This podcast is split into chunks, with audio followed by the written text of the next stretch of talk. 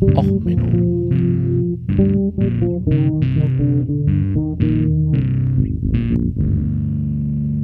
Der inkompetente Podcast über Dinge aus Militär, Technik und Computer, die so richtig in die Hose gingen. Herzlich willkommen zu Och Menno, dem Podcast für alles, was in Militär, Technik und sonst wo in die Hose geht. Ja, heute mit der Folge Sting of the Bumblebee. Die Talos Missile. Ja, die Talos Missile ist ein, das Endprodukt des 16 Jahre laufenden Projektbüros Operation Bumblebee. Und zwar, man hat gesehen, die Deutschen haben im Zweiten Weltkrieg mit der Fritz X und anderen Waffen Gleitwaffen gebaut. Das heißt, das Flugzeug konnte anfliegen. Man hatte eine Gleitbombe, die das äh, Wasserfahrzeug, also in diesem Fall ein Schiff oder so, bekämpft. So, das ist natürlich total doof, wenn man irgendwie sich als Schiff noch mit Geschützen dagegen wehrt. Also man brauchte irgendetwas, um dagegen vorgehen zu können. Und jetzt kommen wir in so einen Bereich, da haben wir wieder so dieses, was im, deswegen habe ich dieses Thema auch heute ausgesucht. Wir haben dieses, auch wir brauchen mal eine eierlegende Wollmilchsau. Wir brauchen eine Lösung, die soll alle zufriedenstellen. Ja, wir haben etwas, wo man sagt, okay, wir möchten da noch ein paar mehr Features reinbauen. Und dieses Talos-Projekt, das Endprodukt, äh, was dann nachher die RIM 8 Talos wurde, das ist so ein, Weiterentwicklungsprojekt, wo man gesagt hat, ja, wir möchten noch ein Feature. Und dann möchten wir, also das brauchen wir noch und das brauchen wir noch. Und am Ende des Tages fragt man sich, wo zum Geier seid ihr eigentlich falsch abgebogen? Warum zum Geier habt ihr das jetzt eigentlich gebaut? So, fangen wir erstmal an. Man hat sich gesagt, ja, 1945, wir haben gesehen, wir haben Probleme.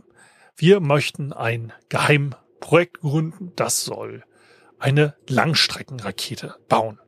So, das war soweit erstmal okay. Ja, dann hat man gesagt, okay, Operation Bumblebee, äh, weil man gesagt hat, äh, äh, der im Forschungsbüro, der Dr. Tuve hatte halt gesagt, die Bumblebee, die kann nicht fliegen, gibt so ein berühmtes ähm, äh, ja, Zitat und so. Und deswegen hat man es gedacht, Operation Bumblebee, ähm, weil eine Hummel kann nicht fliegen, wissenschaftlich gesehen, sie weiß es aber nicht. Naja, und dann hat man gesagt, okay, wir brauchen erstmal eine Rakete, die also in einer größeren Reichweite den Gegner abfängt. Dafür muss sie mehrere Sachen haben. Sie muss erstmal die Reichweite haben. Das ist logisch. Und ähm, dann muss sie den Gegner auch finden. Da hat man jetzt gerade angefangen mit Radar zu arbeiten. Und dann hat man angefangen, okay, wir brauchen einen Radarsucher. Das, das ist klar. Okay, da brauchen wir so viel Platz für. Mhm, bauen wir. Okay, und dann brauchen wir einen Raketenkörper, der fliegt so weit. Ja, okay, können wir bauen, kriegen wir aber die Reichweite nicht hin. Okay, dann haben wir die ersten Tests gemacht und hat man gesagt, okay, Stahlstrau, äh, also kein rechenes Raketentriebwerk, sondern man macht einen Ramjet, also hier Stahl, äh, Staudruck, ähm, arbeitet man darüber. Klar, machen wir, machen wir, machen wir. Ähm, ja, dann machen wir das und ja, kommen aber immer noch nicht auf die Reichweite. Und ein Ramjet funktioniert erst ab einer gewissen Geschwindigkeit. Also so ein Ramjet funktioniert erst, wenn man genug Luftgeschwindigkeit hat. Also, na gut, dann machen wir einen Booster hinten dran. Also haben wir eine Rakete mittlerweile, vorne einen recht großen Suchkopf. Da brauchte man natürlich auf dem Schiff auch erstmal noch ein Beleuchterradar, weil damals war man noch nicht Miniaturisierung so klein, dass das funktionierte. Okay. Okay, dann haben wir eine Rakete, die hat dann ähm, Düsentriebwerk quasi, also Ramjet Mhm. Hat einen Gefechtskopf. Ja, okay. Und dann haben wir noch einen Booster hinten dran. Mhm. Okay, okay. Das, das kennt man so. Dann, dann schießt man. Das so, das passt schon. Okay, okay. So, da war denn man ungefähr bei einer Länge von zehn Metern für diese Rakete. Also das ist das Endmodell. Wir sind jetzt so in der Entwicklung, man baut und bastelt und denkt sich so, hm, okay, das funktioniert, das kriegen wir hin. Jetzt haben wir natürlich das Problem, dass wir verschiedene Komponenten haben. Also die Kiste ist jetzt zehn Meter lang. Okay. Das kriegen wir hin auf dem Schiff. Da müssen wir das Schiff ein bisschen umbauen, aber wir haben jetzt verschiedene Komponenten. Wir haben den Booster, das ist Festtreibstoff. Dann haben wir ähm, also Jet-Antriebsbenzin, äh, also Kerosin. Aha, okay. Und vorne haben wir Sprengstoff. Ja, das ist natürlich im Schiff jetzt ein bisschen doof. Also erstmal so eine 10 Meter hm, Flugkörper sich irgendwo hinzustellen, ist schon unpraktisch. Jetzt haben wir so ein Düsentriebwerk, das muss man warten. So ein Festbooster, den muss man nicht so viel mitmachen. Die Elektronik muss man testen. Und so ein ähm, Sprengkörper, den will man ja auch eventuell noch in so ein Magazin setzen. Okay, mhm. Dann kam man irgendwann auf die Idee, naja, das könnte man ja vielleicht modular machen. Also eventuell. Jetzt hat man aber erstmal gesagt, okay, wir machen erstmal die Rakete, wir bauen die erstmal. Und dann hat man halt verschiedene Tests gemacht, so bis 1900 äh, 50, äh, 51, also 45 haben wir angefangen, 1951 gab es den ersten Prototypen und da hat man die erste taktische Rakete gebaut, die RIM 8A. Okay, da hat man festgestellt, ja, so ein 10 Meter Koloss kriegen wir halt auf dem Schiff untergebracht. Ähm, und aber wir haben so ein Problem. Das ist nämlich die Radarauflösung. Wir haben nämlich das Problem, dass wenn jetzt ein äh, gegnerisches Flugzeug nah neben einem anderen Flugzeug fliegt, dann löst das das Radar nicht auf. Das haben wir da, die Technik ist noch nicht weit genug. Jetzt hat man das Problem, dann würden halt bei zwei Flugzeugen würde die Rakete genau in der Mitte durchfliegen. Das ist doch total doof. Was kann man denn da machen? Also das wäre so ein Abstand mit 200 Metern. Okay, und dann kann man jetzt zwei Lösungen wählen. Erstmal, man könnte, also als Überlegung, eventuell das Radar verbessern. Und ne, dann hat man, dann hat man so eine bessere Zielerfassung. Dann kann man vielleicht das Ziel besser treffen. Okay. Nee, es ist zu aufwendig. Zweite Lösung ist, man sorgt dafür, dass der Explosionsradius größer ist. Das geht aber auch nicht unbegrenzt, weil man hat ja nur so ein gewisses Volumen in so einem Flugkörper. Da kam irgendjemand auf die Idee und zu sagen, was ist denn, wenn wir das nukular machen? Wenn wir da eine kleine Atombombe reinsetzen? Weil dann fliegt der nicht mehr zwischen zwei Flugzeugen durch, dann explodiert das einfach. Und dann ist da ein großer Feuerball. Hurra, Feuerball. Und der Gegner ist weg. Da haben alle dann am Tisch gesagt, nicht, oh Mann, wie bescheuert ist die Idee, sondern haben sich gedacht, hey, ja, also Radar weiterentwickeln würde Geld kosten, dann, dann machen wir das doch. So, Atombombe, klar, warum nicht? löst alles, was wir so als Problem haben. An der Stelle könnte man jetzt schon mal sagen, das Projekt ist schon mal falsch abgebrochen. Aber okay. Haben sich gesagt, ja, das, das, das passt doch. Da haben wir jetzt also zwei 10 Meter Raketen. Also einmal die mit dem Nuklear als W30 bezeichnet oder auch nach RIM 8B. Also wir haben jetzt die RIM 8A und die RIM 8B. Ja, also jetzt haben wir zwei 10 Meter Trümmer an Bord, weil man möchte ja natürlich auch die normale Waffe noch dabei haben, weil es ist ja, äh, man möchte ja nicht bei jeder Gelegenheit mit einer Atombombe um sich schießen. So, da hat man festgestellt, das ist doch so ein bisschen nervig. Dann hat man, nämlich das hat auch das Problem, der Atomsprengkopf war ein bisschen größer als der konventionelle Sprengkopf. Also hat man erstmal angefangen, eine ähm, spezielle Version der Lenkelektronik zu bauen, die dann ein bisschen kleiner ist und bei der Atombombe vor vorpasst. So. Dann hat man sich überlegt, das ist doch so ein bisschen, bisschen aufwendig. Aber man könnte ja auch da ein bisschen mehr Reichweite rausholen, weil so Atombomben nah beim Schiff möchte man ja auch nicht. Also hat man erstmal angefangen, die Extended Range noch zu machen. Man hat also dann 1956 das Ganze nochmal mit Zusatzbooster versehen und weiter zu fliegen. Man hat aber immer noch das Problem an Bord, naja, irgendwie, man hat erstmal einmal den Nuklearsprengkopf an der, an dem Flugkörper und man hat halt den normalen Flugkörper.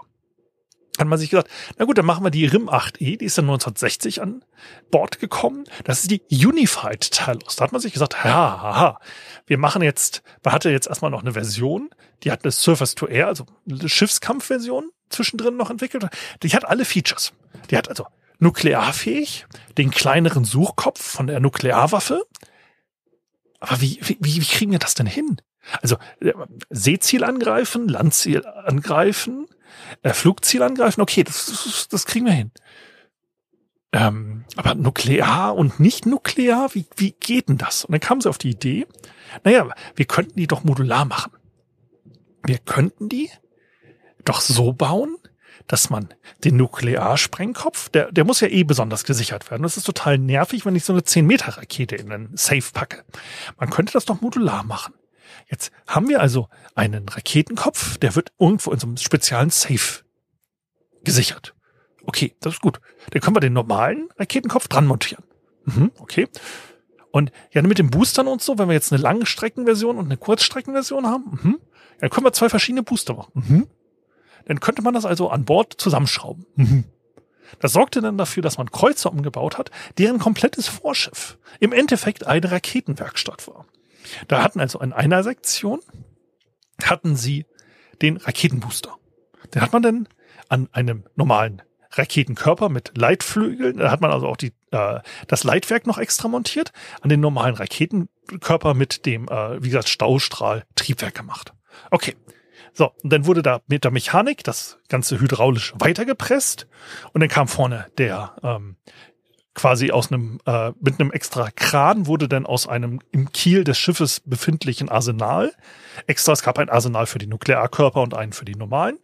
Äh, wurde dann der äh, Gefechtskopf hochgezogen wurde dann montiert dann wurde das Ganze in eine Testzelle geschoben dort wurde die Elektronik und die Verbindung und alles getestet das Leitwerk getestet Ah, das ist übrigens heutzutage ein Problem, wenn das, weil man kann vorher nicht das Leitwerk testen, bevor so eine Rakete oder Flugkörper losgeht. Deswegen gibt es dann hin und wieder mal Ausfälle an den Leitwerken. Damals hat man das noch äh, quasi einmal durchgetestet. Dann wurde das rausgeschoben. Da ging so eine ähm, quasi gepanzerte Klappe im Vorschiff auf. Dann kam das auf den Starter. Der Starter hatte so zwei Startarme und dann konnten äh, die beiden Flugkörper gestartet werden. Man hat immer, um zielsicher zu sein, auf ein Flugziel zwei Flugkörper geschartet. Und dann hat man halt die Dinger in Serie quasi so schnell zurecht montiert und rausgeschossen. Man hatte natürlich dann noch ein gewisses ähm, Arsenal an vorbereiteten äh, Sprengköpfen und äh, Flugkörpern, dass man dort halt immer relativ schnell reagieren konnte. Und dann hat man natürlich das Ding, aber wie ist es denn mit dem Nuklear? Also wenn ich da jetzt nuklear irgendwas vorbereitet habe, das wäre ja total doof, wenn ich die aus Versehen losschicke. Hm, ja, und das ist halt auch, wie gesagt, die, äh, der Unterschied damals zwischen der A und B war übrigens auch die äh, Nuklearwaffe war noch länger, weil, wie gesagt, schwerer und so. So, dann hat man sich jetzt überlegt, wir haben dort ein spezielles System an Bord gehabt. Man hatte nämlich, wenn man das abfeuern wollte, ähm, einen speziellen lila, äh, ja, quasi Stecker noch reingesteckt. Der wurde übrigens auch noch erkannt ähm, es waren dann halt, äh, man hatte immer so normalerweise 14 Raketen vorbereitet ähm, zum Schießen, 14 Flugkörper. Und wie gesagt, ähm, wenn man jetzt sagen wollte, wir wollten halt eine Nuklearwaffe losschicken, dann hatte man ähm, eine extra ähm, man hatte erstmal Marines, die da rumstanden und Wache gemacht haben, damit also da nicht manipuliert wird und so. Und es mussten natürlich auch alle Seeleute, die dort arbeiten, High Security Clearance haben, also so wegen Atomwaffen und so. Und dann hat man ähm, quasi ein, äh, in einem speziellen Bereich hat man diese Rakete zusammengestellt und dann hatte man dort noch ein extra quasi Vorhängeschloss, das hat man davor gemacht, dass dann halt, also diese Schiene, also weil die Flugkörper wurden unter Schienen an der Decke bewegt, dass diese Schiene halt nicht auf die quasi Feuerschiene weitergehen kann. Da musste man dann mit dem Schloss das aufmachen und um äh, das Ganze um äh, ja quasi konfigurieren, also die Weiche umstellen. Dann hatte man noch einen extra Stecker, den man reingesteckt hat, ähm, der dann halt quasi äh, sofort von der Elektronik vorne erkannt wurde und so, ähm, nuklear, kann ich nicht schießen. So, man muss dann da ein, musste stattdessen dann einen speziellen Stecker reinstecken. Der Stecker wurde allerdings in, ähm, ja, in Safes aufbewahrt und der, die ähm, entsprechende Kombination des Safes hatte nur der Kommandant. Den hätte man auf der Brücke angerufen, der hätte einem die Kombination durchgesagt. So, und dann musste man einen speziellen ähm, Schalter noch groß umlegen im quasi Magazinbereich und einen auf der Brücke quasi, nee, nicht auf der Brücke, in der Operationszentrale von dem Waffenkontrolloffizier. So. Und dieser Schalter von dem Waffenkontrolloffizier, der hatte auch noch einen Schlüssel, den man noch drehen musste. Das heißt also, um das Nuklear abzufeuern, hatte man nur einige Zusatzschritte zu machen. So, jetzt könnte man natürlich sagen, Leute, ein besseres Radar hätte euch diese Zusatzschritte ein wenig erleichtert. So, jetzt haben wir aber das, das interessanteste Problem an der ganzen Geschichte nicht angesprochen. Diese Dinge hatten alle unterschiedliche Wartungszyklen. Das heißt, wir haben einen Wartungszyklus für das ganze ähm, System mit der äh, äh, mit dem Booster. Wir haben einen verschiedenen Wartungszyklus für das äh, Triebwerk. Wir haben einen für den Sprengkörper, den Gefechtskopf. Und man hat eine extra ja auch eine tolle Testelektronik. Und deswegen hat man dann die entsprechenden, für die Wartungszyklen hat man die ganzen Flugkörper zusammengestellt. Man musste sie dann einmal bis kurz vor den äh, Launcher bringen, beziehungsweise je nach Schiffstyp sogar auf den Launcher, einmal kurz drehen in die Testkammer und wieder rausdrehen um zu gucken, ob alles noch funktioniert. Das heißt, diese Besatzung war dafür bekannt, also die Leute, die dort in den Magazinen arbeiten, dass die auf See ganz hart gearbeitet haben, um überhaupt ihre Wartung für diesen Flugkörper durchzukriegen. Das, was sie in ihrer normalen Dienstzeit machen mussten. Alternative wäre gewesen, im Hafen noch mehr Wartung zu machen. Aber diese Besatzungen waren nämlich auch ziemlich bekannt dafür, sich ziemlich die Kante zu geben, wenn sie auf, im Hafen waren. Und warum? Naja, Vielleicht haben Sie den Musiktipp der heutigen Folge gehört. Äh, Sting of the B äh, Bumblebee, mal wieder was von Manowar. Ja, weil es nämlich total so scheiße ist wie dieses Gesamtprojekt. Nein, ähm, Sie haben noch ein kleines Detail, hatte ich noch vergessen. Äh, ich hatte ja erzählt, das Ganze sind so mit Hydraulik, ist das von links nach rechts geschoben worden. Naja, die Hydraulik war ziemlich kraftvoll. Das heißt, wenn man da nicht aufgepasst hat, war mal schnell eine Hand weg. Das ist aber nicht das Schlimme an der Hydraulik gewesen was denkt man sich so was daran, das ist schlimm. Also insgesamt, man muss sich mal die Arbeitsbedingungen vorstellen. Du sitzt in so einem gepanzerten Magazin, der den mehr oder weniger den, das Vorschiff deines Schiffes einnimmt. Dort laufen Leitungen mit Jet-Treibstoff lang, weil du, dieser Booster muss ja gefüllt werden und so.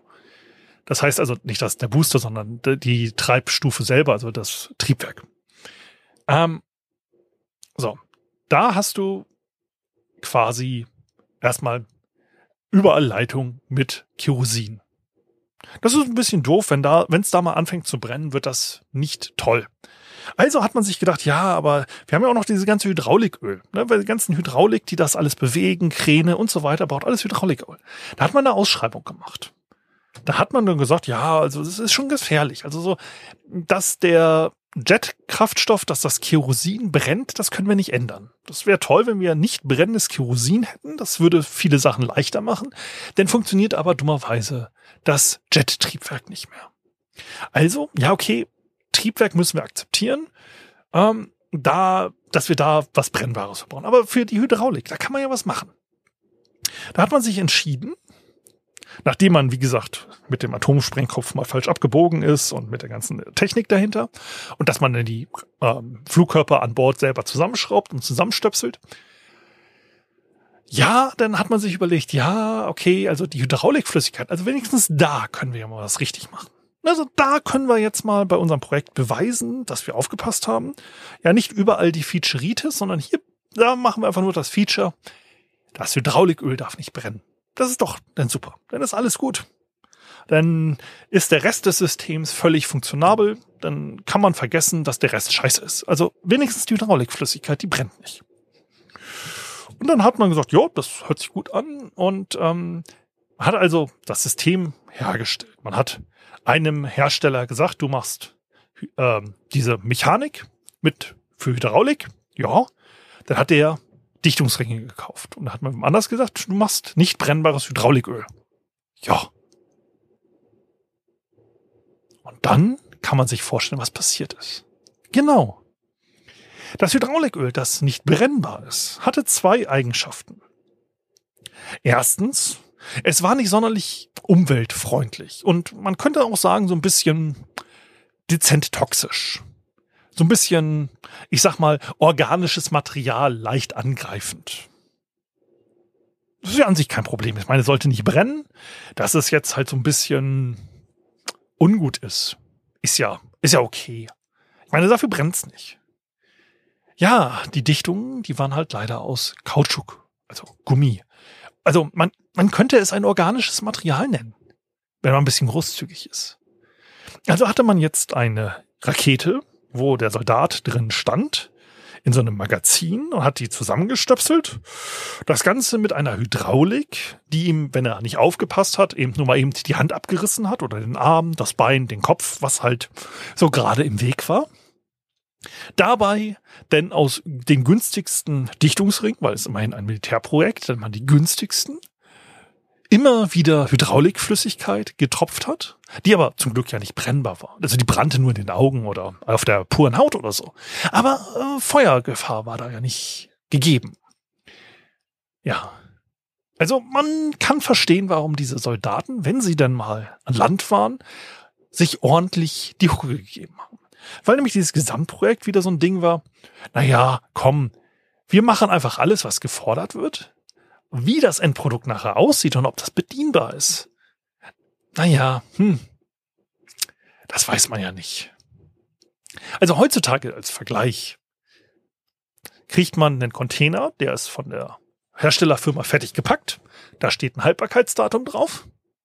Und vielleicht gibt's noch einen Stecker für Diagnose. Vielleicht gibt's da irgendwie noch so einen Stecker, wo ich dann meinen Diagnosecomputer einstecke.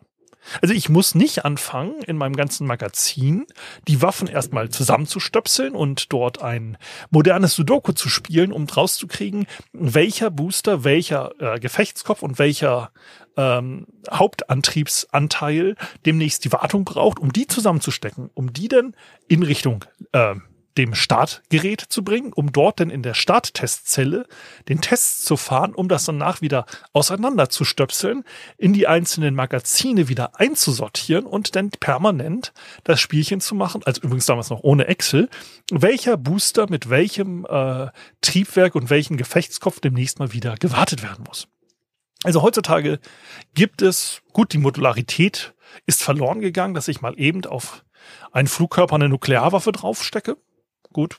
Ähm, ich weiß nicht, ob man darüber unglücklich sein muss, wenn man diese Fähigkeit verloren hat. Aber ich muss wenigstens nicht mehr an Bord rumsitzen im ganzen Tag in einer Hydrauliksuppe, die mich da so langsam auffrisst und einen Job machen, der mich dann auch langsam auffrisst, äh, im Versuch, nur die Wartungsintervalle äh, zu halten. So ein, wie gesagt, ein modernen Waffensystem, entweder verfeuerst du es bis zum Ende der Haltbarkeit, oder du stellst es halt dann irgendwo auf den Truppenübungsplatz und regst dich darüber auf, dass dann nachher die äh, Munition anfängt, äh, Nitroglycerin auszusondern und dann zu explodieren, ähm, wie in Deutschland dann so mit den Truppenübungsplätzen. Oder äh, ja, du schickst es zurück zum Hersteller und der wartet dir die dann. Ich weiß nicht, ob das.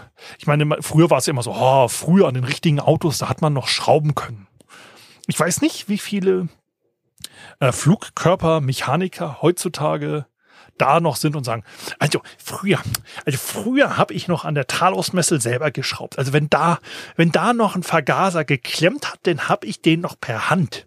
Also diese modernen Flugabwehrflugkörper. Also nee, also das ist ja gar nichts mehr. Nur noch Computer. Nur noch Computer. Kann man ja gar nichts mehr selber einstellen. Ja, also was ich denn, wenn ich den Zündzeitpunkt meiner Rakete per Hand nochmal einstellen will? Also früher, ne, als wir da noch mit dem Karton zu je gefahren sind. Also, nein, also das macht doch heute keiner mehr. Also, ein spannendes Thema, weil man halt wirklich sieht, man hat ein Projekt durchgezogen bis zum unlogischen Endpunkt. Ja, wie so viele App, Apps und Software, die man heutzutage auf dem Hof sieht. Man baut einfach, oh, weil man was bauen wollte. Man hat sich nicht gefragt, so, hm, macht die Entscheidung eigentlich Sinn? Oder, ja, die Entscheidung hat damals Sinn gemacht. Macht die Entscheidung 10, 20 Jahre später noch Sinn? Weil die Telos ist immerhin noch im Einsatz gewesen. Bis wann? Was wann war die? 1980 ist die letzte davon außer Dienst gegangen. Auf der Albany. Ja, also 1980 ähm, ist die Chicago und die Albany außer Dienst gegangen. Die hatten immer noch die entsprechenden Starter an Oberdeck. Ja, 1945 war das Problem vorgegeben und mit der Technik von 1945 hat man das gelöst. Nein, 1950, um ehrlich zu sein. Aber ob das so sinnvoll war, hm, naja. Okay, so viel dazu. Ich hoffe, euch hat die Folge gefallen. Wenn sie euch gefallen hat, dann lasst doch ein positives Review da. Fünf Sterne bei einem Pod Podcast-Verzeichnis eurer Wahl. Erzählt euren Freunden davon. Hat sie euch nicht gefallen, die Folge, dann erzählt doch euren Feinden davon und lasst mir auch einfach Feedback zukommen. Also, bis dann. Alles Gute. Ciao, ciao. Euer Sven.